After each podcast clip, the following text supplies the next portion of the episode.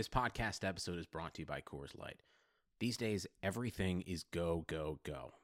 It's nonstop hustle all the time. Work, friends, family expect you to be on 24 7. Well, sometimes you just need to reach for a Coors Light because it's made to chill. Coors Light is cold lagered, cold filtered, and cold packaged. It's as crisp and refreshing as the Colorado Rockies. It is literally made to chill. Coors Light is the one I choose when I need to unwind. So when you want to hit reset, reach for the beer that's made to chill. Get Coors Light in the new look delivered straight to your door with Drizzly or Instacart. Celebrate responsibly. Coors Brewing Company, Golden, Colorado.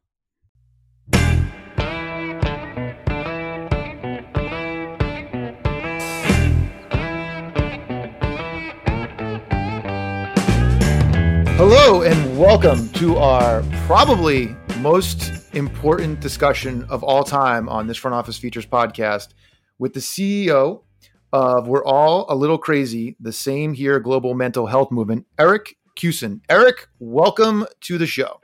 Thank you, man. And uh, I'll, I'll try to live up to that billing at the top of the show. well, you and I were discussing right before we hit the record button how this topic of conversation has come up recently between my partner and I, Rob. And the first thing that came to my mind was I need to get Eric on because who better to discuss the topic of uh, mental health incorporating into sports and what we're all dealing with right now than you, who who has an amazing story. You and I are colleagues eight to almost ten years ago now, which was crazy through the New Jersey Devils. Um, and then you went on to go on to the chief revenue officer of the Florida Panthers, got out of the business, and then that's when the story takes off. So I'd love for you to tell our listeners what what happened and, and how did you get here to become the CEO of this amazing movement? Yeah, for sure. You know, so I think for everyone listening, Chris and I, uh, colleagues through the Devils organization, and you know, it, it the, being in sports I think you get caught in this vision from a young age that I'm going to go from being an associate to an assistant, assistant to a manager, a manager to senior manager, director, senior director, vice president, on up. And so, in that vein, you know, I, I started at the NBA league office, was fortunate enough to get that position directly out of college. And from there, it was just opportunities to work for different teams. So, started a WNBA team in Chicago and was their director of sales, then went to the Phoenix Suns and Mercury. Then the next position was at the Devils where we met um, to be their VP of sales and service. And then this this opportunity with CRO with the Panthers came up. And and I I give that background, right? Because like, all right, who cares about the details of that stuff, right? All right, yeah, we got people who are listening who are in the sports industry. And so I guess it's an interesting uh, little path. But the most important thing is my life was my job right? And, and, and I want everyone to consider that as I'm telling the story. Many of us grow up playing sports who end up working in sports. So my life was playing sports growing up. I played four sports in three seasons in high school. Everything is about win, win, win. Be the best athlete you can, potentially get scholarships, or be the best teammate you can, win championships. And then you go and you work in sports, and you still got that, you know, alpha dog mentality, so to speak. Uh, you're still ultra competitive. But I think more than anything is you have this myopic focus on this is who I am, this is my identity, this is my purpose. And so I certainly followed that path, right? Like the 2012 run with the Devils was amazing, right? Like you, are on top of the world. Granted, it sucks to lose. Um, that still but, stings, by the way. That still stings losing yeah, that Stanley Cup. Now, like we go that far. I mean, talk about mental health. I, I didn't know mental health at the time, but I just remember looking at Kelly Cheeseman, who was VP of Sales and Service with the Kings, he came to us for game. I want to say it was uh, five, right? So we lost one and two, and then won one on the road, and then had a chance to come back here uh, to the to, to, the Devils. I think we won that game to bring it back to LA. And I just remember turning to him and be like, "Are you as spent as I am right now?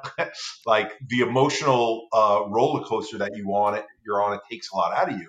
And obviously, for you and I, it sucks to go that far and not get a ring. Um, but but still an incredible experience. And so when I, I went to the Panthers, right, you know, you're thinking of this career arc and this career hierarchy, and you're thinking, okay, I'm the CRO of this team. I got hired with this guy, Matt Caldwell, who's still there right now with the Panthers, who's the CEO.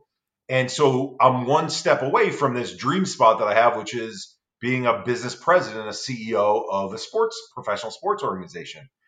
And um, so I buried my nose in the ground even more with work, and and I love the day to day.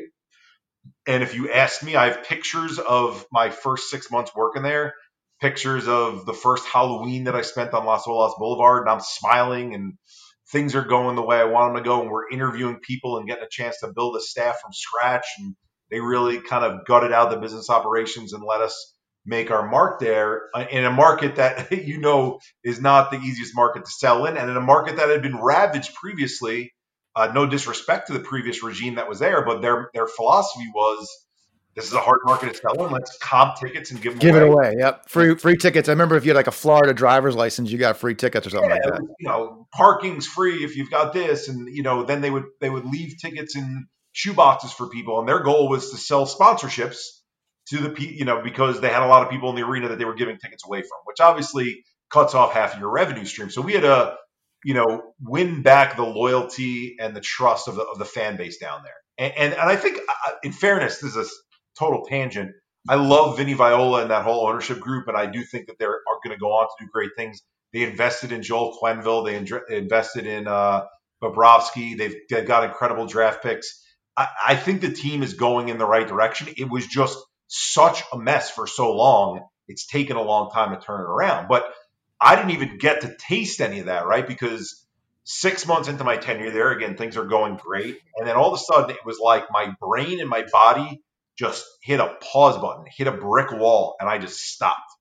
And what, what I could I could describe how that feels for everyone is imagine making waking up one morning and it's like pushing yourself out of quicksand to get out of bed and you get you know on your feet and you and you go to walk to your closet because there's a little more space in Florida than there yeah. is in other cities that I've lived in, and and it feels like you're you got cinder blocks on your feet, and you're taking these steps, and then you look in your closet, and even though everything's organized, it looks like it a bomb's gone off in there, and you can't make out a, a shirt from a from a pair of pants, from shoes. You've forgotten about the fact that you haven't even showered yet, and just nothing's connecting. There's nothing connecting in your mind. You you, you have to remind yourself of your morning process just because it's not resonating with you. And I, I, forced myself to go in the office that day. I don't know, you know, that goes back to like the whole your identity is your is your job and your your career. And I was like, oh, I got to get in today, regardless of how I'm feeling. And I just remember sitting at my desk, looking at my screen, and for those old enough to remember the game, my screen looked like Lite-Brites. It yeah. like just flashing lights everywhere instead of the clean lines of emails that we see all the time. And I remember looking at the staff, and usually, you know, this staff is your group sales staff. That staff over there, season tickets. That staff is sponsorships. It felt like Grand Central Station to me. Like it, like it just felt like everyone was moving a million miles a minute, and I couldn't figure out who was where. And I, I, I went out of my way to, as someone who, you know, you, you having worked for me before, I like being interactive with people. I like asking people to come in the office. I like calling meetings and doing things that are camaraderie building. That day, and, I just I couldn't do it, and I was pretending like I was on the phone all the time and just staring blankly at my computer. Just nothing was resonating. And that night we had a game, and we invited prospects to the game, like we, we would normally do. We'd have them up to the suite uh, between the first and the second period, and you give an impassioned speech, like you usually do when there's people there, about why you want to join this growing family, right? That, that we're changing direction. We've we've got new captains, meaning Vinny and Doug, the owners, and, and Matt, the president. And, you know, I could give you better speech now than I could back then just because my mind is, is, is more well intact now. But, you know, you're talking about, you know, having just drafted Jonathan Huberdeau, right? And, and, and, uh, and Luongo still being the goalie on the team and bringing in a new ownership group and willing to invest and, and willing to build trust with the fan base. Well, that's the speech I would have loved to have given. But I remember five minutes before everyone came into the room, my mind just felt blank and I'm pacing around and I have a little index card with me. And the only thing I could think to write on the index card is, Hi, my name is Eric Kussin. I'm the chief revenue officer with the Florida Panthers. It's great to meet you. And then it just stopped. I could nothing else came to mind. And I, I, when people were in the suite, I literally read off that card. So I couldn't even remember that little piece that I just said to you there. I had to read that and then I just go, This is Matt, our team president. He'll take it from here. And I walked out. And I went to my office and um, I was left alone, you know, for the whole game, you know, which that happens a lot of times with executives, right? We got office work to do. And uh, and and Matt and Vinny came to my my my desk after uh, after the game was over, in, a, in not in a controversial way at all, not in a way of calling me out, but in a supportive way. Hey, we noticed things are up. We want to make sure everything's okay. Let us know what we can do.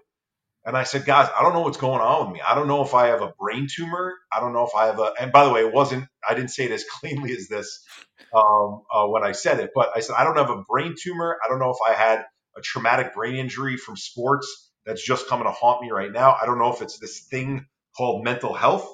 And so, to give everyone some perspective, this is the beginning of 2015 that this is happening. So, if we think we're not in a good place yet of talking about mental health in offices right now in 2020. Imagine what it was like five years ago.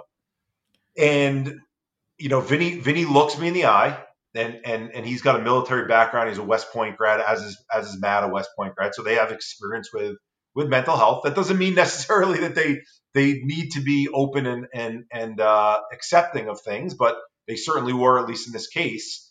And Vinny looked at me in the eyes and said, "Listen, we love what's getting built here. We love what you've been doing take as much time as you need one month, two months, three months, come back, hit the ground running.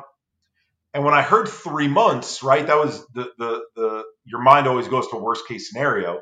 Right. And you're thinking, okay, three months, who's not going to get better in three months? My identity is Eric, the sports executive.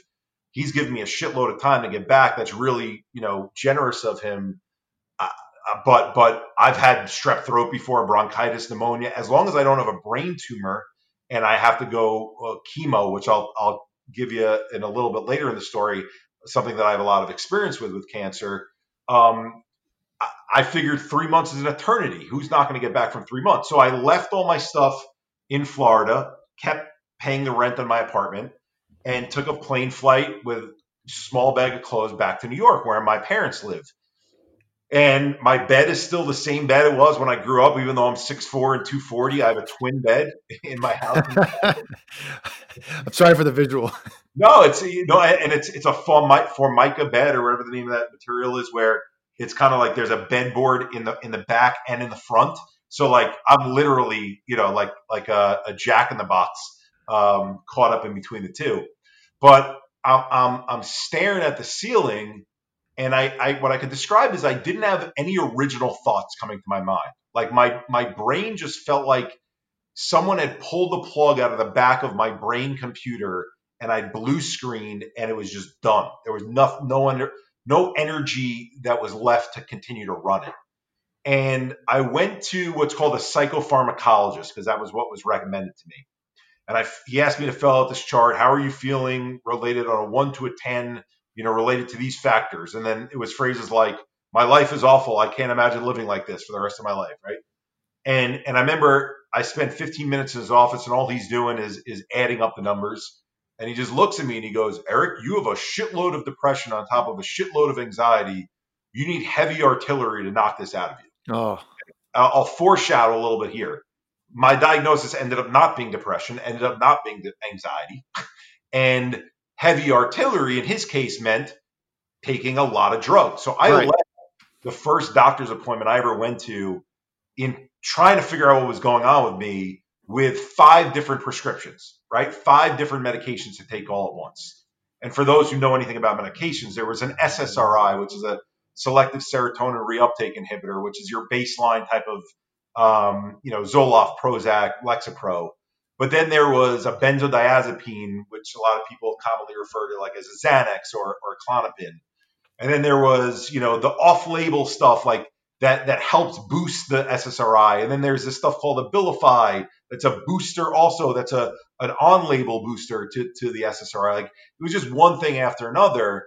And and I was told to take a cocktail of these things. Now, in fairness to, to me taking those things and thinking that was the right thing, when we're sick when we're younger, And this is what drugs. I when Vinny said to me, you know, take three months. When we're sick when we're younger, we have strep throat, bronchitis, pneumonia, whatever it is, and we go to the doctor, family doctor, and they give us this magic pill called an antibiotic. We take it for two days and we start feeling better so quickly that we almost resist taking it for the for the next eight days because we're like, what do I need to keep taking this for if I feel fine? I didn't think it was going to be that easy, But think about the commercial still to this day we see related to uh, uh, antidepressants. We see they've even gotten to the point of simplifying it where you don't even see a cartoon character of a person. You see a cartoon character of a blob, a blob that has eyes and a, and a sad face on it. And it's just bouncing around. And there's gray clouds above the, above the blob. And then all of a sudden, 15 seconds into a 30 second commercial, this beautiful music starts sounding. A pill is introduced. The um, you know the, the the blob's sad face becomes a smiley face as the clouds go away. The sky becomes blue. The birds start chirping, and the sun is shining. Everything's great, right? So if that's what you're told, and there's this narrative there being a chemical imbalance in your brain, then it would make sense that off the heels of knowing how you got better from an antibiotic, you're thinking the way to get better is to find the right combination of this magic soup of pills that are going to go into my brain and even out this imbalance that I have, whatever this imbalance is, which at the time is being called anxiety and depression. So that narrative of, of, of you know, and, and, and I, am a stubborn bastard. I work hard at things, but I also, you know, uh, uh, want to go with what the right recommendations are. Well, for two and a half years, 99% of that time, I'm spent laying horizontal in a bed, staring at that ceiling, no original thoughts coming to mind, just staring at paint chips. The only thing wondering the entire time, why am I feeling this way as I'm in just this hell? And the only thing going through my mind in the hell that I'm able to generate my mind is, well, if I hold on for another four weeks until I try a new set of pills, maybe that'll be the set that finally knocks me out of this. And the combination of sleeping more and taking the right pill will make me feel better. well, you you so the I think let's yeah back up the the what you were probably trying to accomplish was getting back to what you originally talked about was the your identity was Eric, the chief revenue officer of the Florida Panthers, and you were willing to do whatever it took to get back to that point and to your your history would tell you like the doctors make me better. If i take these pills i'll go back to my executive office and i'll be back to being who i think i'm supposed to be. Is that was that was probably your yeah, mentality look i mean you know there, the, the, i was fortunate at the time you know there was a piece of me that was eric the uncle and my nieces lived there but i couldn't even feel that identity because i couldn't have feelings for my nieces right there, there was nothing so so just to show you how you you mess yourself up even more when I mentioned that my brain was blank, I tried to test myself. I said, Eric, you worked in the NBA for for for all these years. There there are a number. I didn't even know the number. I was like, there are a number of NBA teams. Take a piece of paper and prove to yourself you can remember all the NBA teams. I got to the Knicks and the Nets and I stopped. Couldn't think beyond that. My brain couldn't process beyond two teams in a local market that I lived in. It, it, it sounds like a fabrication, right? To, to, for that to be the case, but that's how dysfunctional my brain was at that time. No, it's it's look, this is this is exactly why we're having this conversation because people probably go through the exact same feeling but don't know what to do. And when you again, I, I, I have a lot of opinions on what you just mentioned, how they how they market medical drugs and the the commercials that you see and make it all flowery and roses like it's going to be all okay but essentially what they were doing is they were comatose in you. You they've turned they turned your brain off more than actually tried to turn it back on. I think that's part of it. I mean i think when you'll hear what ultimately caused the initial crash in the first place which which which will be come, come a little later on in the story. I think that was a piece of it too but i absolutely do believe i agree with you that the side effects or the main effects of the anti antidepressants oftentimes yes turn pieces of the brain off in a way that make you worse off right? Because even for the people that the drug works we often hear so much of what are some of the other negative things that come along with the quote working that it's doing right um, for for sure and I, I think that's the scary part for for folks is like what where am i supposed to turn if not to the doctor where am I supposed to turn if not to the doctor? And, and, and, and remind me to go back to that when I'm done with the story because I think we're working on fixing that. Um, and and because the doctors are the trusted source and they have been to us our whole lives, we don't believe that a doctor's interests are making money or thinking of us as a customer versus a patient. And by the way, I'm not painting with a broad brush here. I, I, I think there's some incredible doctors out there who have patients' best interests in mind, and I've met many of them. But I also am not blind to the fact that if they're going through this experience that there are a lot of doctors out there, especially in the space of psychiatry, where we are a number. And the 15 minutes that we do spend in the office and that's it, for them to write a new script and tell us to start something else and see if it works. That's just a rinse, wash, repeat of another payment that they get for you coming in.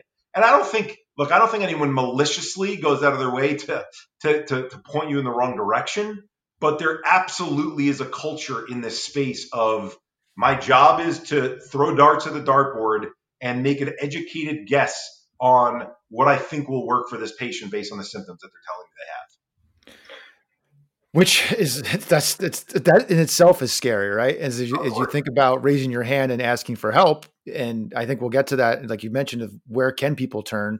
But let, let's take it back to the sports industry. So you've had the ability to oversee a young staff which you've also been in the industry and cracked in with the nba at a, at a young age and the stress that comes along with making no money probably moving to a new city what are some of the things that you look back on now, even in your career, as when you first started out, and then also when you're imagining young people that people should be aware of when dealing with mental health and working in sports? So, if you don't, if you don't mind, Chris, I want to bank that that question for a second because I think it it it contributed to where I ended up at when I was 35. But there's but there's a piece that even came before that that I want to share. So I think sharing it in its totality will help put it in in context and in perspective. Does that make sense? Absolutely, for okay. sure. All right, so so I'm in this, you know, I'm, I'm I'm trying these 50 different psychotropic drug combinations for for two and a half years, and then finally a doctor steps in and says you got to try something different. You got to try this thing called TMS therapy. So TMS stands for transcranial magnetic stimulation, which is picture like a helmet being put on your head and electromagnetic waves being shot into your brain, trying to wake up the synapses, wake up the neurons in your brain to shoot through the synapses and, and get firing so that, that, that they connect in ways that they weren't connecting before. And, and so I do 23 sessions, 23 days in a row, $350 per session, not covered by insurance. So cool. when you talk about not having savings or, or you know, not making as much money, uh, you know, when you're young in your career, even being able to save up a little bit later on and living in a place like Florida where there's no income tax, state income tax, uh, there that's where your money goes. And uh, yeah. and so 23 sessions in, I, I, try to go to sleep that night. I can't. And then I remember I, I I'm up the whole the whole night of the 23rd, just hoping I could fall asleep. And then in the morning of the 24th, the sun is rising, and I'm I just remember I have this visual in my head. I'm sitting imagine being on kind of clo- close to the front of the bed. I mentioned that I had that little uh, formica thing in front of me, so I couldn't get fully on the, on the foot of the bed. But I'm towards the front edge of my bed, and I'm sitting on my hands because on the perch on that formica piece are my my pills. And the only thing going through my mind on repeat is swallow that bottle, swallow that bottle, swallow that bottle over and over and over again. And I can't get my brain to shut off from that thought. And when you have what that was, which is a suicidal ideation, and nothing bad has gone on in your life for the last two and a half years other than you've been laying in this bed, you think you're an alien because you've never had a thought like that before. So your anxiety shoots up even higher, which makes the thoughts even stronger. And now you feel impervious to these thoughts that are playing on a record player swallow that bottle, swallow that bottle. You feel like you're out of control. So when I say I was sitting on my hands, it was literally because I was afraid my body was just going to lunge towards the pills and de- throw them down my throat and swallow the whole thing. And, you know, I was fortunate enough, I call it 8% of my brain, that 8% of my brain, the rationality was still there. And I was able to, um, you know, call out to my parents and say, you got to take me somewhere because I'm not in control of myself right now. And were you going to ask something there, Chris? No, no, I'm just I'm just listening to the story of like oh. this. Like I I prefaced this this interview with this is going to be the most important conversation we've ever had. This is the most important conversation we've ever had. So so good, better, and different, right? I didn't choose this to happen, so so it, I'm just sharing what what it was. No, and, this is this is look. This is exactly what I think people need to hear. Like this is the point of the the same here movement, right? Is so people feel comfortable that they're not the only ones. You could be the chief revenue officer of the Florida Panthers and it doesn't matter. Like it can happen to anybody. Yep. and especially when you hear kind of where it came from, because I'll go back to your question about being in the office. So, so um, I, I voluntarily check myself into a psych ward, right? Who loves hearing the term psych ward, especially when you think of movies like One Flew Over the Cuckoo's Nest and you see images when you think of the psych ward of people being in a straitjacket. I'm not going to bore everyone with the details of what it's like being in a psych ward, other than to say it's not pretty. You feel like you're in a jail. In the one I was in, you don't have a cell phone. You can only make calls on a payphone. People call to you. You don't call out to them. When I say make calls, um, you ha- you're in a, a, cot instead of a, a, real bed. It's very sterile. Um, and my first appointment with the attending psychiatrist, I'm not going to give out the name of the hospital so I don't throw them under the bus, but um, a top hospital in the Northeast and a top doctor with all the top doctor awards on her wall. And I'm looking at all these awards as she's reading my chart. And first thing she says to me is, Eric, I'm looking at everything you've tried over the last two and a half years. You've tried everything there is. Your last resort is to do shock therapy.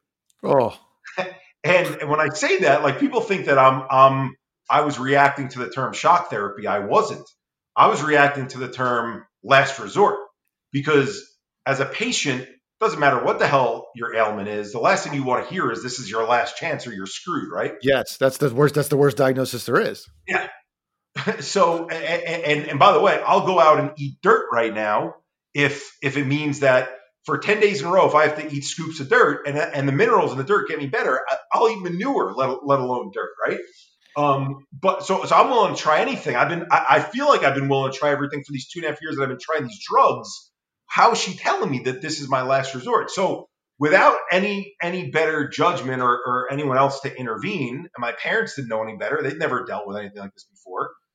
So I, I take her up on the offer, and I am the only one in a 30 person psych ward during a five week span. Granted, there are people who are coming in and out during that point, but no one else was to the level of getting shock therapy. So I believe I'm the most effed up of the effed up people in the world and I get taken for 12 sessions of getting my brain shocked into seizures while under general anesthesia. Um, and again, skipping a lot of the gory details of what it's like getting electrodes put on your brain and having a doctor coming to you and saying, "We'll see you in a couple hours," you know, like as he as he uh, injects you with propofol, the stuff that Michael Jackson died from um, and then you wake up not knowing who you are, where you are, what year it is, who the president is, anything like that, um, and taking an hour to even remember where your room was on on the on the psych ward floor. But I left the hospital after those five weeks and those twelve treatments, feeling no better than I had the uh, the previous two and a half years. And so I retreat back to that childhood bed, basically with the thought on my mind, not basically, but with the thought on my mind my life is over. Like this, this woman said, this is my last resort.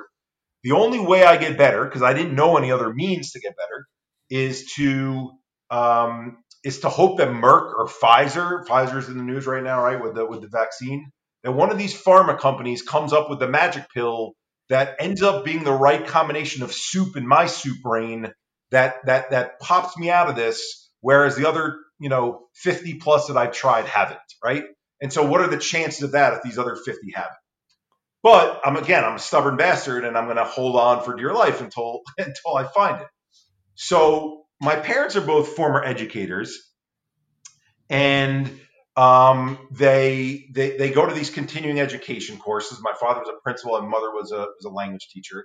And the courses are usually things like you know art history or world politics. You know, like and this course that they went to, their friend told them to go. Is the, the name of the course was Integrative Breathing Practices. And and my parents are not. They don't even go to doctors, let alone integrative doctors. They don't go. to um, but they. I remember they went. I didn't think much of it because I I would never heard of the term before, and I'd never done a breathing practice myself before. And I remember my mom running into my room the, the, the night when she came back, and she's like, "Eric, I met this woman. Her name's Donna. She's incredible. She treats differently than all these other practitioners you've been to." She doesn't treat with drugs. You gotta you gotta go talk to her. You gotta go talk to her. Okay. So three days later, I find myself, you know, in her office and sit on her couch. And now for two and a half years, the first question I got from every single doctor I sat with was, Eric, what are your symptoms? Or how have your symptoms changed? Okay, based on your symptoms, Here's what your diagnosis is. And based on your diagnosis, here's how we're going to treat you. She didn't ask me what my symptoms were. She just goes, Eric, tell me about your life. Okay. That's like the most broad question anyone can ask. So, oh, you know, middle three boys, sports crazed family. You know, I don't have a ton of memories right now. My brain is kind of foggy. So she kind of leads me to water. She's like, okay, Eric, you're the middle of three boys. Tell me about your older brother. And then I just start with my earliest memory, which is at eight years old, my brother broke, when I was eight, he broke his femur bone in a sporting accident and literally cracked the femur in half oh. and was put uh, in traction and then in a body cast for a year in homeschool. Okay, not a big deal. A lot of people, you know, get into accidents. Um, he he heals from that, you know, comes out of the body cast, and a month later gets diagnosed with ALL, children's form of leukemia. So I was mentioning that, uh, you know, having a family history with cancer. So chemotherapy. Yep. Yep. So so late 80s, you know, he's he's going through major rounds of chemo and radiation.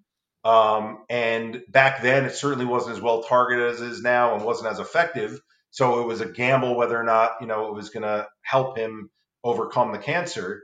But miracle, five years after it, he goes, goes into remission. He's cancer free. A month after he gets his clean bill of health, he's in a Jeep Wrangler with his friends. His friend had just gotten his permit. Parents bought them a used Jeep, no top, no back, cheaper car, no seatbelts in the back. They're on their way to an Islander game, believe it or not, of all things. And uh, car loses control, starts to wobble. My brother flies out of the back, lands on his head on Meadowbrook Parkway, uh, cracks his head open, loses partial vision in his eyes, in ICU for a month. Side note to that story, I usually don't tell this piece. We got a call saying your my parents said your son is in the hospital. Um, you uh, you should come see him. They wouldn't tell us what was wrong with him. When we got to the hospital, his two friends who were in the car who were in the were in the waiting room sitting there fine.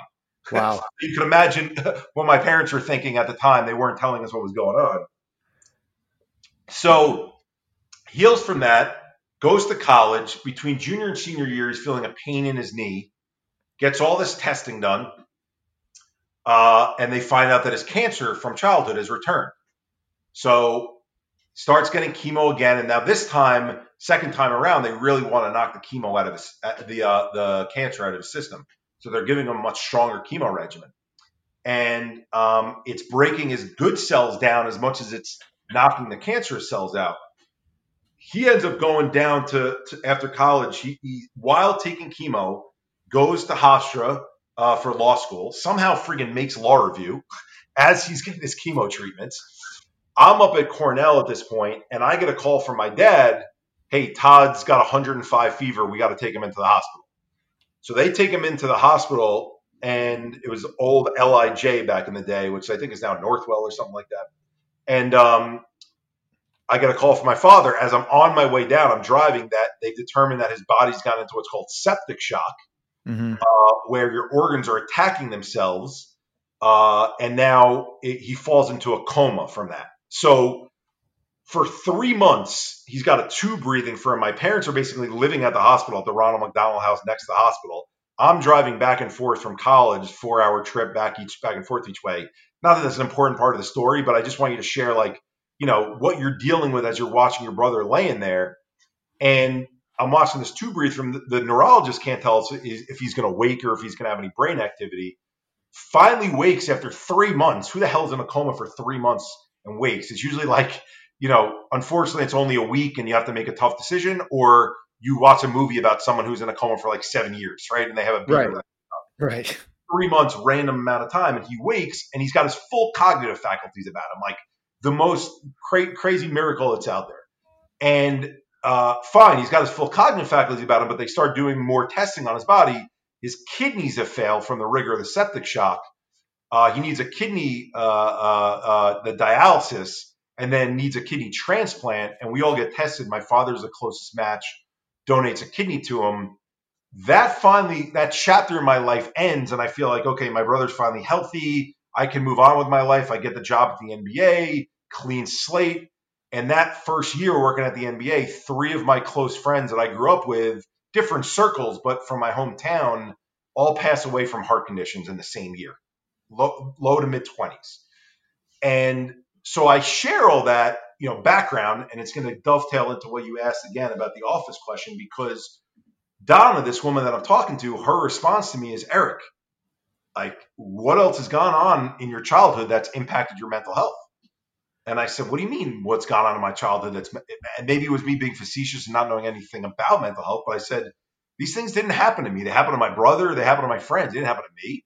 Right. right? She just kind of like puts her hand in her head, like, Oh my God, I'm going to have to tell this guy some, some news. And she's like, Eric, did you not care about your brother? Did you not care about your friends? Like, you had a front row seat for what they experienced. That impacted you. And I just, I took a step back for a second. I was like, okay, Don, forget my story for a second. Okay, anyone else who, if you're saying your mental health can be impacted by watching other people go through stuff, then fine. A child watching their parents get into fights and then get a divorce. A parent watching their child lose a job, excuse me, a, a child watching their parents lose a job uh, and, and, then lose their house and, and you having to move um, a, a, a, child watching their friend get into a fight with another friend and their friendship breaking up. A friend watching another friend go through the breakup of, of the first relationship and a first love that they have. A friend watching another friend being verbally abused in the schoolyard or bullied in the schoolyard. Hearing about a friend being sexually abused. Watching a friend go through the loss of their grandparent or even their parent. I was like, the list is a mile long of things that we watch people that we care about go through, let alone things that we ourselves go through if you're telling me that all it takes is literally watching even other people go through stuff to impact our mental health, then who the hell's mental health in this world is not impacted? Right. And so she kind of just smiles with this sage smile and she's like, Eric, she's like, I'm an integrative practitioner. I believe there's a mind body connection. Um, I believe everything you see impacts you.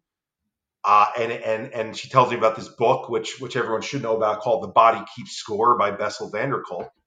And you know, she tells me like you, your, your body changes based on the stimuli of what you're seeing around you. And so, yes, your mental health has been impacted. And yes, you're right that everyone's mental health does get impacted. But Eric, can we help you heal? like, we got to get you better first before you start, you know, saying what, what about everybody else, which was humbling to hear, right? Like that I was thinking about everyone else at that time, but also I did want to heal myself. I'm, I'm going to be selfish there. Like I, I didn't want to stay in that place the rest of my life. You can't help other people until you get better. Well, yeah, right. And and and and also, I don't even know that I was capable. I knew I wanted to help people, but I I I was more curious about it than I was able to at that point, right? And and so she says to me, and I think sports uh, executives take kindly to this analogy because it relates resonates with them. What she said was, and she knew I was a sports executive, so this is how she shared it to me. She said, Eric, pretend you were entertaining a client and you had a front row seat for a basketball game. Feet on the court, and you've got these seven footers running up and down the court all game, and they're sweating as they're running up and down the court. And as they move their arms, the sweat is hitting you in your nice suit that you're wearing to the game. And then one of them dives for a loose ball in the middle of the game and dives across your lap, and their sweat gets all over your, your body.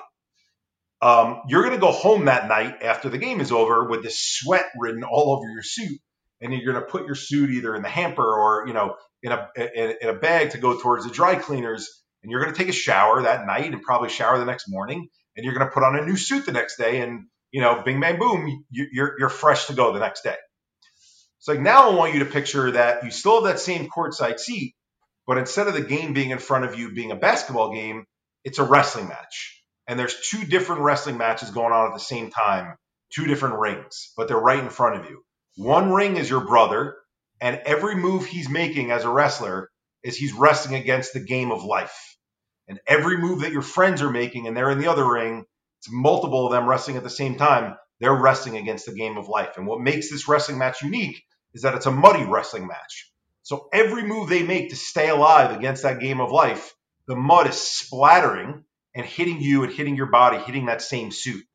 So unlike it being the sweat from the players this time, it's the mud caking up and caking up every move that gets made on you. The difference in this game also versus the basketball game is you don't get up at the end of the game after three hours, take your clothes off, put them in the hamper, and take a shower. You actually continue to sit there because you're never taught to get up and take a shower. You just sit there and keep watching and keep watching and keep watching. And she's like, that's what you've done for 35 years of your life. You've lived through all these things with your brother and your friends, and no one knew to tell you how to wash that mud that kept caking up on your body off of you. And the reason why you fell over and your systems just stopped the way that they did when you were 35 years old is because this stuff built up so much, it became so heavy, you were like caught. Think about like quicksand or, or, or think about mud, you know, drying like paper mache almost in a way. Your body just stopped being able to move at that point with the amount of stuff that it built up inside you. And so the analogy made sense to me and I could picture it. And, and so my mind immediately went to, well, what do I do to get better? And she says, well, I'm going to send you to this weekend breathing course. You're going to, you're going to learn how to breathe for three days. And, you know, as, as an athlete, you know, used to doing things like jumping in ice buckets or, you know, uh, uh, running up and down stadium stairs, you don't think that doing breathing is really going to help you. But blind faith, I, I decide I'm going to take her recommendation and I show up to this old karate studio that this nonprofit organization had rented out. And I show up and I'm the, I'm in a cut sleeve t-shirt and, and basketball shorts. And I'm the only man there, the only one under 40 at the time, the only one born in this country. So it's it's me and eight Indian women and nine yoga mats. and I'm looking around the room like, where in the world did I just come to? But what I ended up loving the three days there. When I say loving, I wasn't feeling good, but loving what I was learning because I ask a lot of questions. And even though I'm a, I'm a marketing and, and business person, I love science. I get, I get interested in learning about science. And so what I, this isn't necessarily how they would describe it, but based on my questions, this is how I now describe it to people. If you and I were sitting in a room together on the first floor and a truck on the street lost control and just crashed through one of the walls in the room we were in. Didn't hit us, but we watched that car, that truck come through the wall. we'd both make this sound. and then we'd either run over the truck to see that the driver's okay, or we'd run the hell away from the truck. We would think that the driver's coming after us. Right. And the key there is, though, when I made that sound, we would stop breathing the way that we quote normally breathe because this stimulus just happened. The stim- it just happened in front of us and it changed our breathing because we couldn't believe what we were just seeing. Now, extrapolate that out times everything that I just shared when I was saying what everyone else in life goes through sickness of parents, loss of loved ones, verbal abuse, sexual abuse, right? Take a, a real case scenario. Uh, a 40 year old sports executive has kids that are getting bullied at school. Well, what do you think that 40 year old sports executive is doing every day in the office? Even though they're busying themselves with work, in the back of their mind, subconsciously, they're holding their breath. Oh my God, when I get home, am I going to see that my child's crying? Did my child self harm because of what they're going through? Did they do worse than self harm? Are they going to try to really hurt themselves? Right? Take another scenario, right? You got a 20 year old executive in sports, 22 year old, whose parent comes down with stage four cancer. You don't think that person who's busying themselves with work is also subconsciously thinking in the back of their mind, when am I going to get the call from my father or my mother that the other parent has gone to stage four or is being put into hospice, right? So you take the everyday life cycle things that happen, and obviously different things happen to different people, and you say, it makes sense that we stop breathing properly. And if we're not breathing properly, okay, what does that do to our body? Well, we we developed as humans standing up, right? And our brain which which which can, it can, is the control center of our body, is then connected to the rest of the body through this thing that we have called a neck. And if we're breathing, the nerve that's in the neck is the carrier messenger to the rest of the body. So if I'm breathing in a quote normal pattern, then the way the air is passing across those nerves in my neck, it's telling my body everything's okay. I can focus on whatever's in front of me. I can do my stuff. But if I'm breathing differently, I'm doing the, or I'm holding my breath as I'm typing, or I'm clenched and I'm thinking worst case scenario, or even if it's not anything major that's happening in my life, but I'm worried about a breakup with my girlfriend, or I'm worried about, you know, uh, uh, am I going to make enough money next month because of my, my paycheck for my commissions? We're not breathing properly, right? And so what does that do? It tightens that vagus nerve. And when you tighten that vagus nerve in the neck, the largest nerve in the body that's connected all the way down to your stomach, guess what? It's sending messages to the rest of your body. Something bad might happen. You got to brace yourself for that. Well, you do that enough over and over again from all the stresses and all the traumatic things we deal with in life. And again, different things for different people. We'll get into that. But what are you doing to your body? You're changing the biology of your entire system. Your nerves are getting different messages. The inflammation that gets caused in your body. Your your different parts of your brain are underactive versus overactive, right? So this is a chronic thing that happens over time. And the analogy I often make to people is if stress and trauma can build in our system, it's very similar to how plaque builds in our arteries. We, we, we're told at a young age to jump rope for hard and work out, and that cleans the plaque out of the arteries, but we're never told to drain the stress and trauma that builds up in our system that changes biologically all these things that happen in our body. Well, so, yeah, I think it's it's such a stigma, right? Because people people forever, and I, it's it's amazing to hear you talk about this. Because uh, oddly enough, myself when I was in high school was getting knocked out regularly playing sports, and it wasn't quite concussions. Mm-hmm. And the medical doctors wanted to put me on seizure pills. Like, oh, he must be having seizures, and my parents were like, he's not having seizures. Went through all these different tests, MRIs, the whole nine yards, and eventually like my parents were at their their last wits end and said we need to do something because one my sports career was coming to a quick end because we can't just keep getting knocked out in the field. Ended, ended up with a chiropractor I, I, used to pass out in homeroom. I threw a backpack on my back and because it pulled on my neck it sent me down. Everyone thought i died. I was carried out in a stretcher in homeroom. Crazy stuff. Eventually we end up going to a doctor out in Long Island through some recommendations of a chiropractic neurologist. And the MDs yeah. were like, what the hell is that? Like, oh, big deal. Did all the tilt table test. He he said, take off your clothes. Like, let me look at you. He goes, Oh, you're you're you're completely uneven. And you're like, wait, what? What do you mean? He goes, You're you're 16. You've been your body's been knocked around. They figured out back from birth when they pulled on me because I was a 10 pound baby. Yep. Yep. They they screwed with my neck and my brain. So when I was getting hit, it was firing off one side of my brain would go quicker than the other and it'd be like, oh, time to go down. See you later. Good night. Yep. And rather than go on pills for the rest of my life, not knowing what the hell was going to happen, they fixed my body and they yep. readjusted me and they put me back together. I had to get the electrodes to like get my brain almost like a like a muscle, right? To tell it like, no, right side needs to keep up with left side. I went from a straight A student to like a C plus student. I couldn't remember anything. I couldn't mm-hmm. retain anything. And everyone's like, "What the hell is going on? Like, were, were you not studying?" I'm like, "No, I read something, I don't remember it. I can't, I can't focus. Like, I don't know mm-hmm. what the hell is happening." So, like, you talking about this is like bringing up so many memories to me. But it's in sports and like in life, people are just like, "Oh, rub some dirt on it, you'll be fine." Like, you can't talk about what the hell is really happening to your body, other than, "Oh, you have a heart attack, you need a surgery." It's right. our brains which control everything, like literally everything we do the rest of it only works if our brain is working. Well, and and our brain, it, it's kind of a catch twenty two because our brain stops working often because of biological changes to other things in our body, and then our body stops working because of changes in our brain. So it's it's those two things, and I'm actually not surprised that you went to a functional to a to a chiropractic neurologist because a lot of them are trained in functional medicine, which helps better get to the source on things, as opposed to saying here's a pill for that and get better, which was was my. It was, the, it was the smartest human being I've ever find to talk about how they connect the every part of your body is connected, yep. and it wasn't being done because of X Y Z. It was everything working together at once, and like. Yep. My wife went through something later on in life. She was having a ton of stress. She was working for Sam Adams. She was overworked.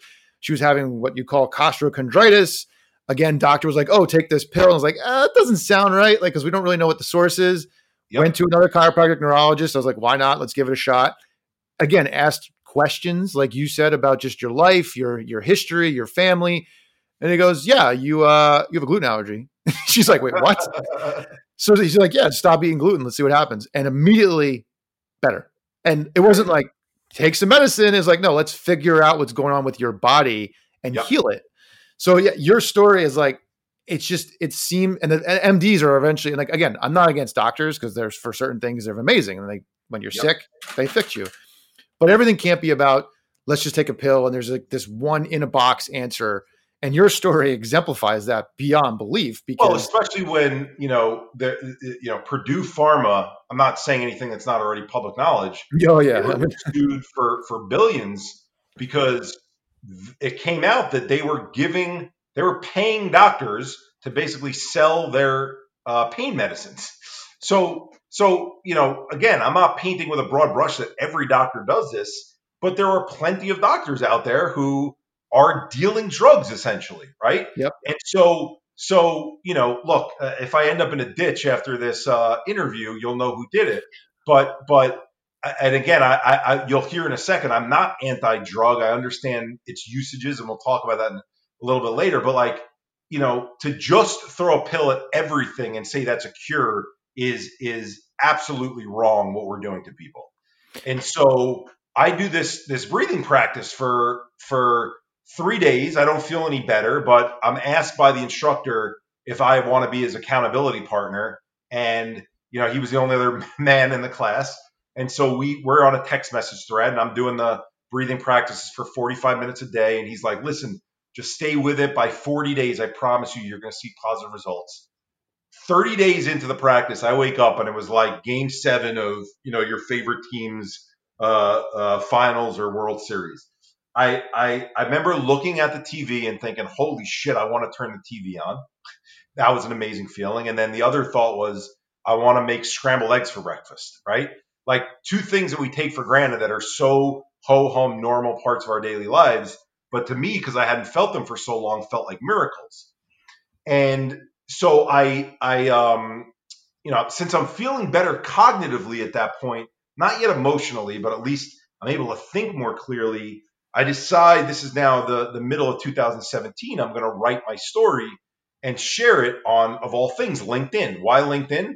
No strategic reason other than I didn't have Instagram, I didn't have Twitter. And uh, I figured by putting it out there on LinkedIn, where I have the most connections, which wasn't a ton back then, like 1,500 connections or something like that in sports, right? Um, but I haven't been front and center. I, I, I've disappeared off the face of the earth to most of these people one, it'll let people know that I'm back. If I want to get back into sports, it lets people know that I'm back. Two, this is where like the altruistic piece was, can I help people, right? Can I can I put my story out there in a way that'll help people? And so since it was before the DeMar DeRozan, Kevin Love era, it was a couple months before that, I didn't have a template to know how to share it. So I didn't know, do you do a video, which I didn't even know how to do? Like, do you, you, you write this out? So I write it out on a Word document and it takes 35 minutes to read it because I didn't want the story to be I had PTSD, which was ultimately what my quote diagnosis is. We'll talk about why I hate diagnoses in a second, but my diagnosis was PTSD, and um, I wasn't going to say I have PTSD. If you have these five of these 20 symptoms for two weeks or more, you might have PTSD also. Like that was just going to be boring. So I shared my story, funny enough, in a lot greater detail than what I just shared with you right now. And um, I put my telephone number on the top. And my thought was, look, 1,500 people, you know, certain number of people look at it, certain number of people read it, then a smaller number of people actually digest it. I'll get, you know, a good 10, 20 people who might reach out asking for help. And I, I put it up there, and my friends who are digital marketing, they're like, dude, no one's reading this thing. We love you, but this is too long. Well, three days go by, it's read over 150,000 times. And I have over 400 calls coming in. I'm erasing my voicemail box so that my, my voicemail box can keep taking more in. And I at 400 calls from as far as China. And I'm tracking them in this Excel spreadsheet. And what I what I find out is that the the the the messages that people are leaving for me and the conversations that I'm having, no one is sharing a disorder label. No one's saying, Eric, I have PTSD also, so I relate, or Eric, I have bipolar, it's different than PTSD in this way. Everyone instead was sharing a life experience story. So, Eric, I lost a child to SID, sudden infant death syndrome, five years ago, and I've just never been the same.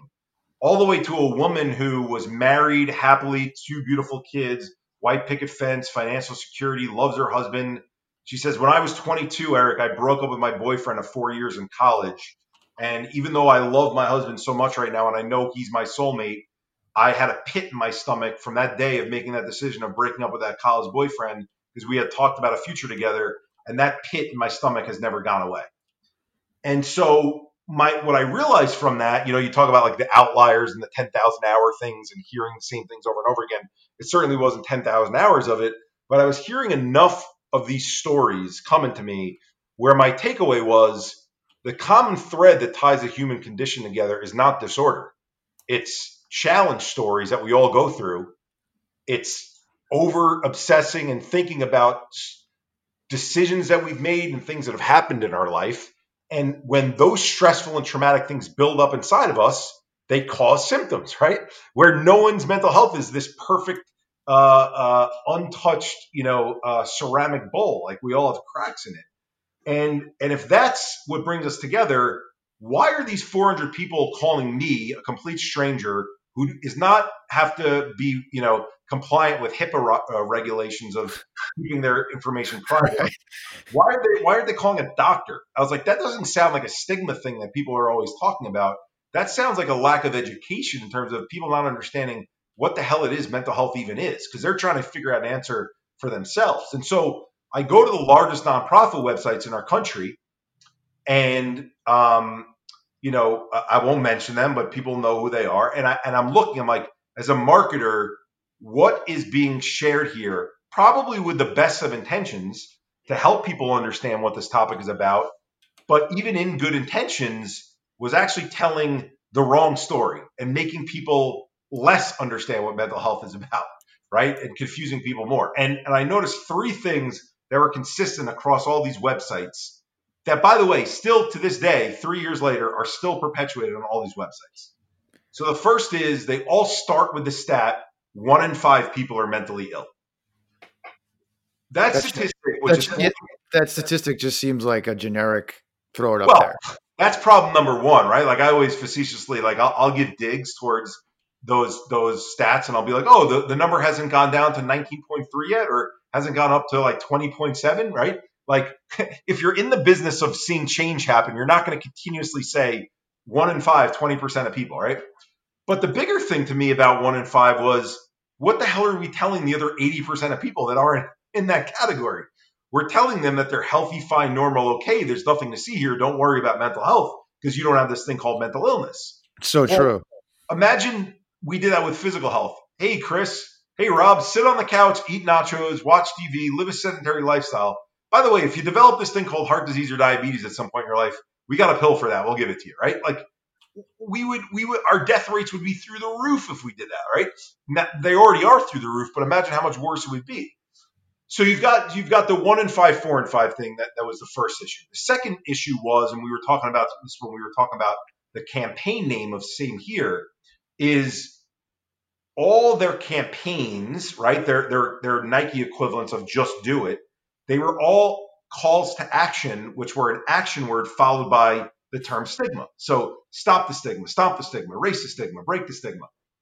That sounds like a rallying cry and like it's great until you break down what the term stigma means and who the term who that message is being directed towards. The term stigma means that there's a group of people forming opinions and judgments and making unfair decisions about another group of people.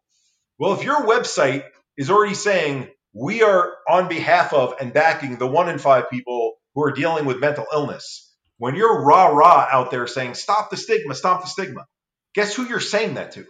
You're saying that to the other 80% of society. You're right. basically telling them, you're the reason why these people are being put in this corner this way. You need to stop doing that. And while that might be what we need, those people to stop doing that, find me a social change campaign that has slapped people on the wrist and told them, hey, I'm going to tell you to not do this anymore, and that's going to make them stop doing it. That doesn't yeah, happen. That's not real life. It doesn't work way. You can't get people to wear masks, let alone yeah, I could go down a whole rabbit hole with politics on both sides where when you point fingers and say you're wrong, no, you're wrong, you never get anywhere, right? But when you say you're wrong and you're doing this wrong, that doesn't get people to combine with you and and and see their a need for change. You need to show your similarities. You need to come together based on your similarities. Okay. So the third thing was all the way that celebrity stories were being shared. And at the time, this was before social media, you know, it was uh, uh, a nonprofit would say, Great news, Britney Spears, she's part of the one in five group also. And Lindsay Lohan, she's part of the one in five group also. You know, Britney Spears has depression, Lindsay Lohan has anxiety. Meanwhile, you'd go to the uh, article that, th- that these websites would link to, and it'd be an Us Weekly article or a People Magazine article, and it was like, Britney Spears has depression. She shaves her head. Lindsay Lohan has anxiety. She dresses like a hot mess. You know, Charlie Sheen has addiction. He looks like a skeleton when he leaves the leaves the house. So they were telling the far end of the spectrum stories that the, the, the paparazzi were, were, were catching. So now you combine those three things that are on this website when people come to find out about mental health. Only one in five people are affected. Let's stop stigmatizing them, that one in five group. And the people in the one in five group, if you've never seen it yourself, if you want to see what it looks like, here's some examples from celebrities. They shave their heads, they dress all like a mess, they run off basketball courts in panic attacks. This is what it looks like, right?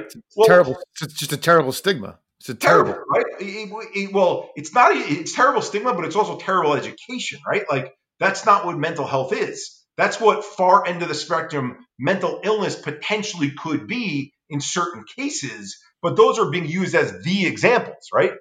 And so, because of that, you wonder why, if you do an event that's voluntary for people to show up related to mental health, and you even call it mental health event, not mental illness. You know, you're in sports. This is a this is a shout out to all the sports executives.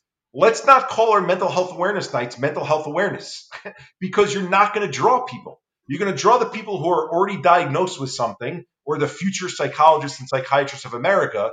You're not going to draw the average fan who should have interest in being mentally healthy. The way that when you pick up a, a, a physical health magazine like Men's Health or Women's Health and you see six pack abs or greater sex in 15 days, it's always positive things, things that you strive for. With mental health, it's always like, shit, I don't want to be that, right? Right. So, so that was the impetus for forming. This kind of comes full circle in, in a bunch of your questions. That was the impetus for forming the umbrella name of the organization. We're all a little crazy, crazy in quotes, the A upside down in the logo. It was meant to poke fun at the word crazy because I don't believe that there is a crazy because I think we all are somewhere on that continuum. All of us face challenges in life that impact our mental health. And that makes us who we are. That gives us the little quirks we have that that that makes Chris, you know, wonder when he looks in the mirror, is my back aligned the way that it used to? Is it not? Right? Like these are the little things that make us who we are because we've been through things in the past, or even with genetics, like little ticks and stuff that we have. That's part of our being. That's part of our person.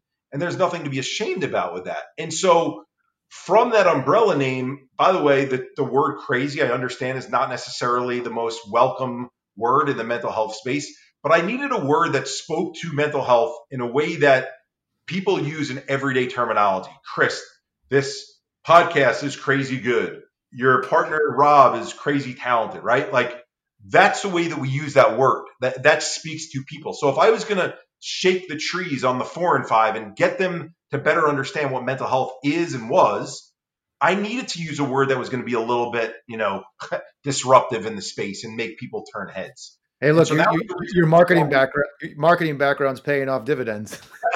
well, maybe it's marketing, maybe it's just like psychology of the mind and, and, and figuring out like what resonates with people. But you know, I, I'm I'm I'm only everything that I've done here is not from a at least to this point that I'm telling the story, nothing to do with professionals getting involved. Just do have to do with lived experiences.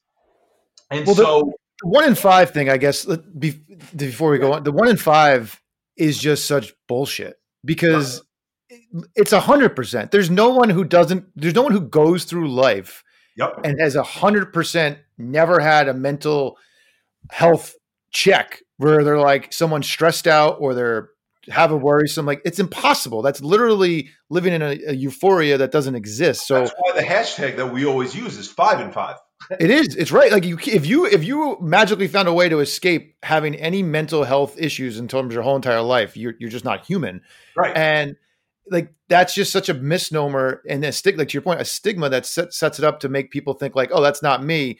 It's all of us. Like we're we're all a little crazy. I'm going to give you a skeptic's view of why the one in five remains. Right.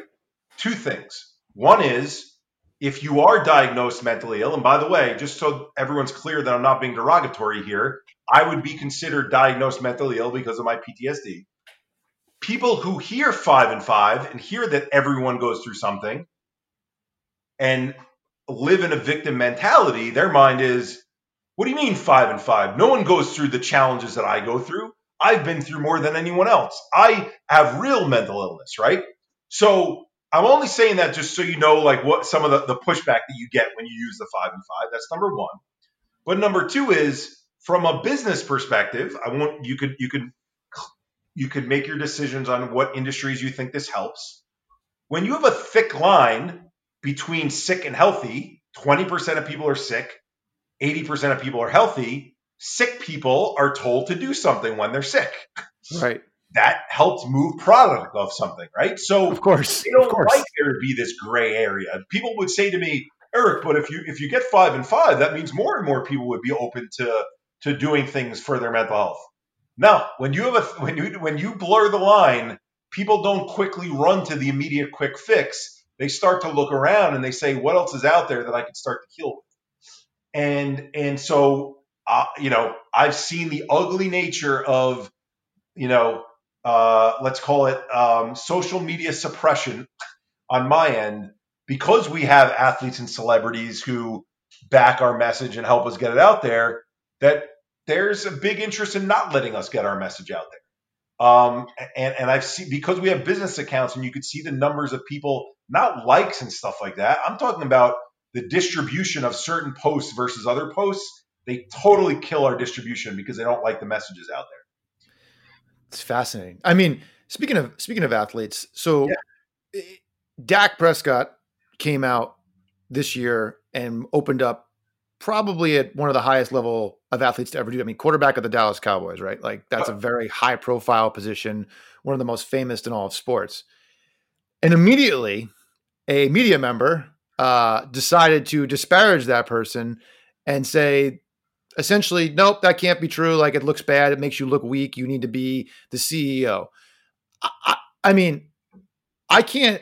I, I've I haven't lived through what you lived through. I can't imagine telling anybody in any situation, no matter what position, to your point, chief revenue officer, CEO, that it's not okay to have mental health issues. And the fact that there's still this, again, this line of divide of like, nope, where everybody, it's either 80 20. It's like that goes back to that, right? The one in five. It's impossible for the Dallas Cowboys quarterback to have issues and still be a good quarterback is so archaic. And our industry in general kind of feels a little like, nope, this is what it is. You work 45 hours a day, you make no money, suck it up. We all do it. We don't care what you deal with. It's either you either you can or you can't, and the strongest will survive. Yeah. So it's just so it's awful.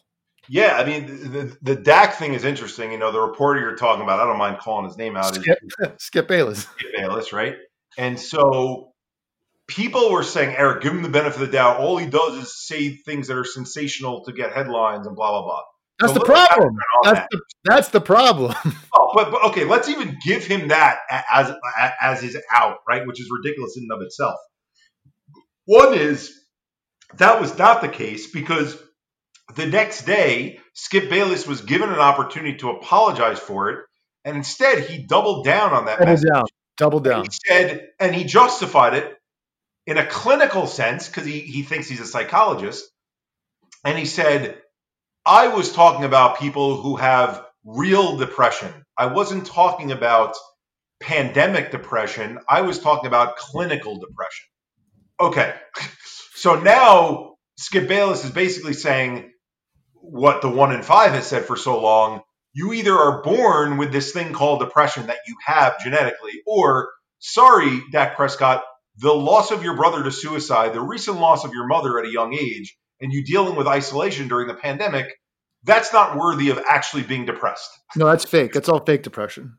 That's fake depression, right? So so he doubled down on that. Then Fox Sports, who pretended that they had the back of Dak Prescott and the masses after there was a big out, uh, backlash, a week after Skip says this, announces and leaks out that he's going to be getting a long-term contract extension, right? So how much does media actually care about getting this right? They don't, right? Um, they don't give a shit as long as the ratings are high.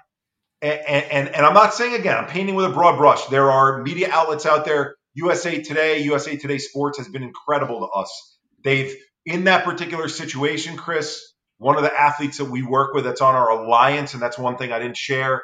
After starting, we're all a little crazy. I then started reaching out to athletes and people with platforms and saying, can we create this narrative of same here, an American Sign Language sign that we make thumb at your chest, pinky pointed out at the other person, like it's almost like a hang loose sign, but perpendicular. Hey, Chris, I face challenges in my life. You face challenges in your life. Here's what my challenges were, just like what you told me with uh, with the realignment with with your back and your your whole skull and everything. You, I face challenges, you face challenges. Hey, we both face challenges that have impacted our mental health. Uh, why is there anything wrong with that, right? And if you get athletes willing to share those stories, now you're normalizing that for everyone else. You get people with platforms outside of athletes, you get CEOs, doctors, practitioners, all these people that we now work with sharing those stories. You start to normalize the conversation. And same here is a lot different than stop the stigma, right? right. Enough right. people to say same here. We're all talking about what we all have as that, that's the same, as opposed to talking about I'm affected, you're not. You need to stop stigmatizing me, right? And so just to, to finish up that point on the um, on the Hayden Hurst Dak Prescott thing is, and and the media that does help us out. Um, Hayden was hot mic'd during his game against Dallas, and if anyone remembers that game, uh, Atlanta was up by a lot. Uh, Quinn was still the coach at the time, and then they fell apart in in Cowboy Stadium, and Dak came back and had an amazing game, like over 400 plus yards and uh, and won the game at last second. And Hayden ran over to Dak even after losing and goes, "Hey man, really respect what you did in talking out." My mom, who Kathy Kathy Hurst, who real good friend of mine now, um, we've got a, a, family organization together. I, have shared my own story of, of a suicide attempt. I'd love to collaborate down the road, and that hot mic conversation went viral because it was two advocates genuinely talking about stuff that they had been through. It was not a microphone being put in front of their face on a set that Gillette was sponsoring it. And they were saying, hey, we're going to have a locker room talk about stuff that we've been through because we're getting paid millions of dollars to do this. No, it was two guys sharing shit that they've been through together, right? And so USA Today allowed us after that interaction to come on, and Hayden and I were interviewed by I think Mackenzie Cox was the name of the reporter, and we were able to share why that story went so viral um, because of how genuine and organic it was, and because of how relatable it was. And that's that's the goal of what we're doing with Same Here. Yes, we have programming, and we do it in K through 12 and colleges and sports teams and leagues and servicemen and women and first responders and corporate offices. And it's amazing to go out and do all these programs and boots on the ground. But while we're doing the programming, we're also from a you know messaging perspective. Granted, we don't have the money that a big pharma has to be able to spend on millions of dollars to get the message out there, so we have to do it in a grassroots way. Is there's no question in my mind because I've seen it in small pockets that all we need to do is continue to grow the partners that we work with. That when you get the concept of same here out there, there is no need to talk about stopping stigma. There is no need to share why is why are you why are you talking this way versus that way once you get people opening up it, the the light switch goes off in their head because we have these things in our brains called motor neur- or, or uh, sorry mirror neurons and we've got uh, empathy and when we hear about what other people have been through we like you said when I, when I was sharing my story chris it reminded you of your story that's what happens when we share stories and we start to realize we all have been through stuff that's what normalization takes is story sharing. It doesn't take much more than that. You know, it takes some clever campaigns with the story sharing and it takes people with platforms to story share, but it does not take, we can't have an overemphasis on disorder names. We can't have an overemphasis on one in fives. So I'll say something that's very piercing in this space, but people say to me, Eric, isn't it great that when a, when a, when an athlete speaks up, no matter what they talk about? And I say, no. If an athlete talks up and says, I have bipolar or I have anxiety. And, and, and because of my bipolar, because of my anxiety, I went on this rampage or I had to run off the basketball court. And that's all you know. That's relatable to people who have anxiety and have had those symptoms. It's not relatable to other people. Whereas when you share instead, here's what I went through in my life. Here's my challenges that I've been through. Here's what happened with my family and how my family fell apart. That's relatable that led to maybe the diagnosis that you have, or in some cases, maybe you've never been diagnosed, but your mental health has been impacted because of those life experiences you've been to. Those are the stories we need people to share, not the disorder labels exclusively. So, right now, there's obviously uh, a big wave through our industry that's affecting everybody, and not just sports, but the whole entire world. Yep. But our industry has been ravaged from layoffs, loss of revenue, loss of seasons, no jobs available for incoming people graduating. What can like so? All of us are dealing with some type of stress beyond. What can people do? How should they go about it? Who should they be talking to? Like, what avenues can people visit or or or look to to have conversations with like-minded individuals such as yourself like what else what can people be doing right now to feel like they're not alone and it's to be okay but we're to need some help and we need to talk about it because it's been a, it's been, everyone has dealt with something there's nobody there's anyone at this point right now in our industry who hasn't mm-hmm. um, and it's been exasperated because like you know people in sports don't make a lot of money at a lot until they get usually later in their career when you yeah. take any sort of revenue away from somebody it compounds and then you're by yourself and you're not with your family and you might lose Thanksgiving and we might lose Christmas or Hanukkah.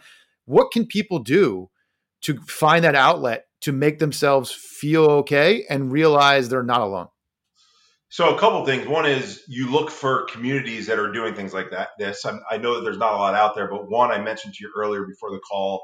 There's a community within the sports industry called uh, Same Here Solutions, so it's off of Bob Hamer's site, Sports Business Solutions, and it's you know it, it's everyone from a CFO like Scott Levine at the, at the Panthers to account executives sharing their own stories of challenges that they've been through, and th- these are some incredibly vulnerable shares, so they're awesome.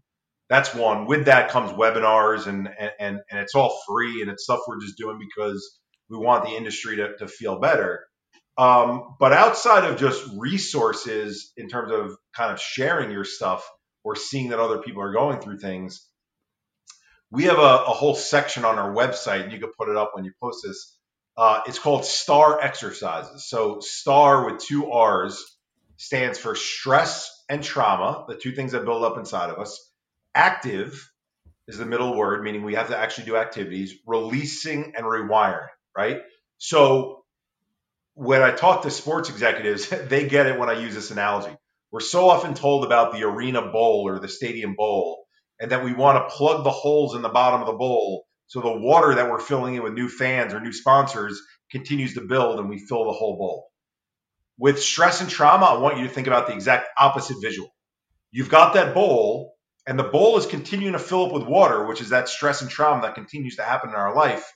But instead of wanting to plug the holes, we want to drill more holes and open more holes up so the water drains out of the bottom and the water level ne- never gets too high. So that's what stress and trauma active release and rewiring is, is it's gym for the brain or gym for our central nervous system. And it, it makes sense, right? If we have a gym for our body and we go into that gym, we take it for granted right now that in 2020 there's a gym on every corner and you have the choice of you know elliptical, treadmill, uh, free weights, universal, boxing, kickboxing, swimming, right? The, the list is a mile long of things you can do in a gym nowadays. And you can't compete as a gym unless you have all those things. If you're old enough to remember, there used to be gyms where you only had the ability to get on a treadmill. That's all they had. Um, but when we think about mental health, what do people go to? They go to things like Headspace or Calm and they it either quote works for them or it doesn't and then they stop it if it doesn't work for them that's the equivalent of saying for weight loss and staying in good physical shape i'm going to try the treadmill and if that doesn't work and i don't see the weight loss happen i'm done this whole working out thing doesn't work for me that's not the case You've got all these other things that you could do to impact your metabolism to start to shed weight to start to feel better about yourself and you try those different things out that's why we created these star exercises. When I say we created them, these are exercises that exist that experts have already created on their own and they're and they're experts that we work with.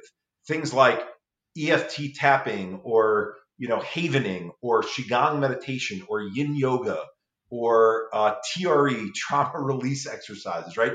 These are all things that that are available on our website for free. You can go through and look at all them you know, there's ways to get them in, in playing card format if you want to have like a hard copy of them that you can carry around with them, but, but certainly available through mobile web on the phone. And, and as we're, we're developing more, app version will come out soon. But the whole idea behind it is I should have a routine that I can do that makes me feel like I'm in control. And that's the biggest difference between what's going on with mental health versus physical health.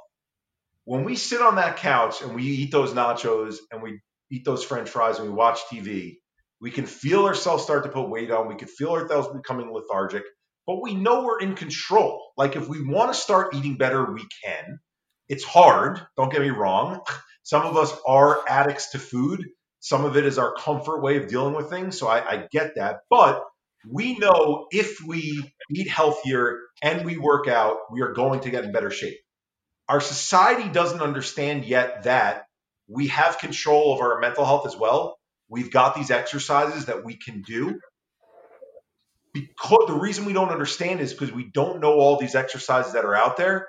They're not we're not well versed in them and we're we think that the way to get better is to hope and pray after taking a pill that it's going to kick in and just make us feel better. So that's why we have so many bad outcomes with mental health. Think about the hope that is not there when you are laying down, waiting around for sleep like I was and for a magic pill to kick in. It's not going to happen when you're waiting there. Your brain chemistry doesn't all of a sudden, after trying 15 different pills, say, wow, the, the, the 16th pill ends up working for me. It's not how it is. You know, and, and, and look, I know I'm not a doctor, but I, I talk with enough of them. I've been through enough lived experience situations of myself. And the last three years of people calling me on a daily basis to share their story with me, you pick up on enough trends. This is what I was going to get back to with, with medication. I think medication can be, if it works for you, a symptom management tool. So I don't hate on medication. In fact, I'm still on a little bit of Lexapro myself right now. It gives you a little bit of a base to kind of damper some of the stuff that you're feeling that's negative, that holds you back. But that stuff that helps damper it, it should be what springboards you to do the active release and rewiring, the STAR exercises, so that you actually get to the source of what's built up inside of you, this stress and trauma, and you can start to feel better. So, so that could happen in an office setting where a manager says we're going to do our STAR exercise for 15 minutes every morning and 15 minutes every afternoon. It could happen at your house while you're home. I spoke with a guy named Brett Zalaski, who, who's done a lot of work, obviously, in, in, sports. A lot of people know him from the NBA league office back in the day. He was with MLS for a while. He's doing these classes for kids right now who, you know, are displaced because of COVID. And I, you know, I met with them for an hour today talking about similar things that we're talking about right now. People need hope. They need to not be spinning in their own head thinking, oh my God, I'm never going to get a job. Things are never going to get better and I don't have control over how I'm feeling, think about what a friggin' dead end that sounds like. Neither of those things are true. You're going to get a job. It might not be in the exact position that you want, but take it from someone who went from sports to mental health. You never know what you're going to end up being passionate about. And then the other thing is, you do have hope to work on your own stuff. You're not waiting for something to just magically get better. That's something that you actually can do and work into a routine into your everyday that can help you get better. And there's no reason to wait for something else. Yeah, because uh, to that, to your point about getting a job and, and being patient, it's people paint a picture their whole lives. They're told they're going to go to school, they're going to graduate, they're going to have a job, right? Mm-hmm. And right now, that's far from the truth in a lot of cases. And it's people are just like you mentioned, putting things into their own mind of this negativity, negativity, negativity, like what happened, what went wrong. And I, I mean, I talk to a lot of young folks, and my message is consistently trying to be like, look, it may not be this exact straight rocket ship to the top that you envisioned for your life and your career. There is this will be one of many bumps along the way. There is no such thing as like no one deals deals with adversity, kind of what we talked about. You're going to have mental health issues that you're going to have to come up with, whether it's moving your family or yeah. losing a job or a team being sold. Except like our industry is filled with so many different things that could throw you a curveball that just you're not prepared for. Yeah. And how you deal with those and how you approach them is going to determine how it come out on the other end of it. But with with that said, what you're doing and, and the same here movement, it's okay to raise your hand and admit like you're struggling or you need help or you need to talk to somebody because otherwise you will lay in that bed and you'll just play it over in your head of like what went wrong how could i have done differently instead of trying to move forward lay in the bed or just because i want i want to be i want to be fair to everyone right like for some of us, it's laying in bed, but for others of us, it's being at our desk where our head is nodding off and nodding off and nodding off, and that's happening for three months straight. And we're not understanding why. For other for others of us, it's we have presentations, and for whatever reason, we can't feel feel clear brained when we go into those presentations and present. Right? It manifests itself in so many different ways. For some people, for whatever reason, the mental manifests way more in physical. Right? You see people walking down the street, and like one side kind of not, not so different than what happened to you is is tilted more one way or the other or you see them and it looks like they're almost flexing their traps on their back because their neck is so tight right so it's going to come out in different ways but i'll also say the sad thing that that that our our our medical industry hasn't caught up in except for doctors like and this is we have a whole integrative this is one of the questions you have psychiatry psychology psychotherapy uh, department on our website because we want people to be able to find doctors like what you found. We don't want people only going to the pill pusher doctor. Um, and so, you know, it, it, it's going to manifest itself in, to you in different ways. But what these integrative and functional doctors realize is the mental starts to become physical as well. And all these things from a mental health standpoint, they build into things like your immune system starts to get compromised from it. Your blood pressure starts to change, right? And that now starts to create more susceptibility towards things like cancer, diabetes, heart disease, all the things that we see people getting ultra sick from. There's this model, you know, back in the day of physical is physical and it's in this bucket, and mental is mental and it's in this bucket. It's not the reality. They both intertwine and work with each other. I completely agree because uh, the the stress and the mental health leads to so many other issues. Like you can tell in your body when your mind isn't going right and you're stressing yourself out that you eat differently, you kind yep. of stress eat, right? You you might not want to go for that run because you're lethargic and you don't have that energy, and it compounds and it just builds and builds and builds. In our industry in general, just doesn't lead yourself to a healthy lifestyle. We work crazy hours. We're up all nights. We work 20 hour days. We're back at the, the ballpark. We're back at the stadium. And yep. you never take that moment for yourself to just like breathe to all going, going all the back, right? Just, just to breathe normal. And, and, and incrementally over time, even if you're changing the slightest bit year after year, it takes a number of years to look back and be like, wow, I'm a different person than I was 10 years ago so we don't look at ourselves and say, why am I not caring about going and playing pickup basketball anymore? Why am I not caring about going as many movies as my friends did before? And here's what we chalk it up to. I'm getting a little bit older. Life's getting a little bit more challenging. Bullshit. when you cared about stuff when you were younger and you had that full vim and vigor of being excited about things, come hell or high water, you found a way to do them. Right. It's and true. It, it, this idea of well, we're, we're older now, so it makes sense that our body's slowing down. I don't buy it. I think it's we're not as excited as we used to. The incremental changes have kind of beaten up on us.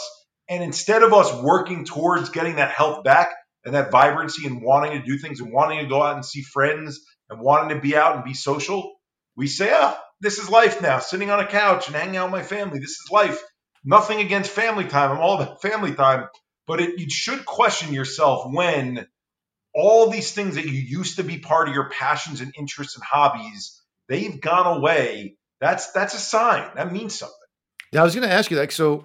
Th- th- you just actually answered my question. Was what can people look for that could be a sign of like okay this there's you need to make some changes right now and and that's one of them huh? so like if you all of a sudden feel apathetic towards things you used to be passionate about, whether it be golfing or playing pickup basketball or going for a run, that's something that you can pick up on. What what what other I guess what other warning signs are there? To me, the, the most telltale sign because it happens regardless of whether you had hobbies before or not. Remember, I was describing when I was in Florida, I was looking at the closet and it felt like a bomb went off. If you start to notice when you wake up in the morning that your morning routine is not something that just comes to you on autopilot and you have to think about the self-care stuff that you're supposed to be doing wait a second i'm supposed to brush my teeth now i didn't do that yet or holy shit, I'm about to leave the door and I haven't taken a shower. Or wait, I'm supposed to take a shower before I put my clothes on. Why am I putting my clothes on now? That's a very telltale sign. And I hear that from so many people because like what do we normally do when we're feeling well, right? Like we've got a phone in one hand and we're answering emails as we're brushing our teeth, as we're running the water in the shower. We're on autopilot. What that's showing us is I'm not saying that's healthy, but it's showing functionally our system is working. We're right. able to multitask and do a lot of things at once. And in, in a way, like our system is wired as such that it can handle the routines that it's done before. When that stuff starts to go away, again, you know, pushing yourself off the bed because it feels like you're a ton of bricks, going into the office and thinking, eh, it feels like I drank a lot last night, even though I didn't drink. Why do I feel this hungover feeling?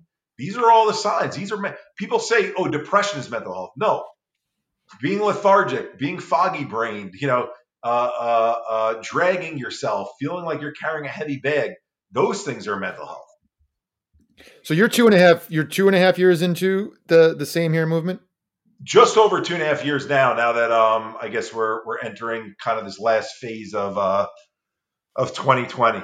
So what's on the horizon? What's what's what's cooking? What's next for you guys? Like, what's the? I know what your main mission is, but what are you guys going to think to take this to the next level? Yeah, you know, so we've got a bunch of partnerships in sports, which is great. So for anyone listening, you know, not group sales nights, though that's a piece of it, theme nights in arena. I believe sports is an incredible vehicle to help educate the masses. If you look at where cancer went to where it is now, where we have stadiums full of people holding up a sign that says, I stand up for, and a name written there, that's where mental health should be in a couple years if we do this correctly. So, more partnerships with teams we're doing a lot with, you know, without revealing too much, uh, United States military, uh, NYPD. Um, we're doing a lot more with colleges and universities. We built out a whole um, same here schools K through 12 program and just launched a suicide prevention video with Hayden Hurst um, that we hope to partner with the NFLPA shortly on. Um, having a lot of conversations with a lot of the sports leagues about bringing mental health programming for schools in uh, through their relationships, but through our content. Um, we're in the midst of a of a documentary that that we're filming. Um, you know, kind of I, I'd consider it from this is from the producer's mouth. This is not my mouth, so please don't think that I'm like touting it more than it is. But he thinks it it'll be the goal is for I should say for it to be the super size me of mental health, meaning supersize me flip the idea of what fast food is on its head. Oh, it's fast, it's convenient, it tastes good. Oh, holy shit, look at what it's doing to us. yeah. is to point out a lot of things that we talked about on this podcast, what mental health actually is and how we're treating it so poorly uh, and how we're looking at it backwards and how we can move it forwards, right? You don't want to leave on a, on a negative note. Um, and then and then co- strategic corporate partnerships. So um, there's a there's a national gym we should be announcing a deal with soon to get star exercises into their gyms in addition to their weight training and, and universal. Um, there's an app that we launched uh, that connects teachers and students uh, to be able to communicate with one another about feelings. Um, that that makes it private so that other students don't see it, but it allows teachers to follow up with even the quote good kids. How are you feeling? Right? Everyone should be checked up on. It's not it's not just and it's not a diagnostic tool. It's a it's a um, it's a feelings meter, right? It's it's it's a temperature check of our feelings and emotions. So a lot of a lot of you know um, uh, fires or a lot I should say a lot of balls up in the air, um, and and that's that was by design. I I I, I formed this thing thinking all the way to Prince Harry, biggest celebrity in the UK, shared his story in a genuine way, the way that I'd like advocates to share, and yet the UK is still at a 30 year high in suicides. So what that said to me was the, you know, headspace model of working with Michael Phelps or the, um, you know, not headspace, uh, Talkspace, um, the Kevin Love model of working with BetterHelp, the individual big star athlete or celebrity working individually in a space, it doesn't do it. It doesn't change perception. It helps sell more product, but it doesn't change perception. So I'd rather hold hands with a lot of different people, even if their platforms aren't as big, and create a consistent message across all those different platforms from military to law enforcement to schools to colleges to sports teams and weave the same here thread throughout it that's going to create more culture change than us trying to you know put all our eggs in one basket of of uh, getting endorsement deal with one athlete Eric, this is this is amazing. Um, the the fact that you, I mean, this is kind of like us in sports, where it's a little ingrained in us to to give back and help and use the power of our industry. But you've taken this to another level with the power of your experience and you sharing it. Because look, even you just talking about it, it probably more than you'll ever understand helps so many people feel okay about telling their story. And the same here message is is so true. Like you're your outlook of not necessarily needing to have the big flashy celebrity be involved, but it because it doesn't matter, right? It's all of us. We're, it's a five of five, and to see what you've been able to to accomplish after going through what you went through, and are taking it to a whole nother level for people to feel okay in their own skin to come out and say, "Hey, I'm I'm someone who has the exact same issues, and everyone's got different different ones, right? We all deal with it differently. We all handle it differently. We all have different traumas in our life. Compartmentalizing it to a point where you get to a level and hopefully never get to that point. And the only way to do that is to do what you're doing, is to have the conversation and not have it be a stigma when you raise your hand and say, "Hey, I'm dealing with X, Y, Z. I need help." Uh, and this is this is amazing. And sports and you intersecting because of you know the value of it and the the voice that it carries with with with sports. Hopefully, it just keeps going in the right direction, and we aren't we are doing what we're doing with cancer and saying this is this affects everybody, right? It's not one in five; it's it's five and five. That's it, man, and, and and I appreciate you know how quickly you picked up on it, and and that's the goal is it's not my movement, right? It's it's a movement where the idea came to me, and I, I feel humbled about that. But by telling the story and sharing the vision, it now becomes Chris's movement and Rob's movement and whoever listens to this podcast movement. And now you could share it with other people, and that's what normalized it. I'm one person, you know, and and and hopefully that helps solidify that idea. I wasn't trying to be um, negative towards the celebrities that do what they do. No, no, I think you are the facilitator on a great on a larger scale of getting everyone to talk about it, which is is That's important. That's yep. important. That's the hope. Well, another message for everybody out there listening it is look, you're not alone. I think if you've listened to this podcast, uh, you've probably heard a numerous stories that can tell you you're not alone and it's okay. And we're all going to get through this. Uh, but if you are having trouble or need to talk to somebody, reach out. Don't go it alone. Go on the website. Um, Want to give that out real quick? Samehereglobal.org. It's, uh, it's same here. So S A M E H E R E global.org. And then all the social handles, two bigger ones are, are Facebook and Instagram. I know probably most people, when I say Facebook in this age group, would, would say, What is Facebook?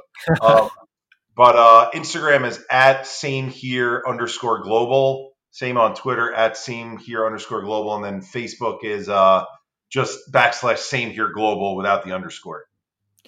Everyone should go. I've I've been actually this whole time exploring those star exercises. I, if anything, people should take away that no matter where you are in your life, you can always be working on your mental health, and it's just as important as working on your physical health. So, Eric, I can't thank you enough for your story. Uh, I'm excited to continue to watch where this goes. Now that you're a friend of the podcast, well, I'm sure we'll have you on again as we get through this pandemic again uh, together and our industry comes out, hopefully on the other side of it. But until then, we're all going to need to have a little little people to lean on. Um, so again, kudos to you. Congrats on that your your your success in such a short time. Really looking forward to see where this goes. Thank you, man. Thank you for having me on, and and you know, appreciate the the potential for you know collaboration moving forward. And to to piggyback on your point, I'll just end on this. You know, if anyone is going through anything, if you want to reach out personally on any of those uh, those social channels, You don't need to be following us. you don't need anything like that. Just I'm the one who answers the, the DMs because you know staying in touch with people is important to me. So uh, I'd much rather answer your question than you be feel like you're you're alone and and there's no one out there for you. So please do reach out. Amazing. Thank you. Thank you. Thank you. Thank you so much again for coming on and sharing this. This has been so powerful and I I'm pretty confident it's going to have a very positive impact on many people's lives. So stay safe, my friends. Stay well, and uh, we will talk soon. Awesome. Thanks, Eric. Thank you.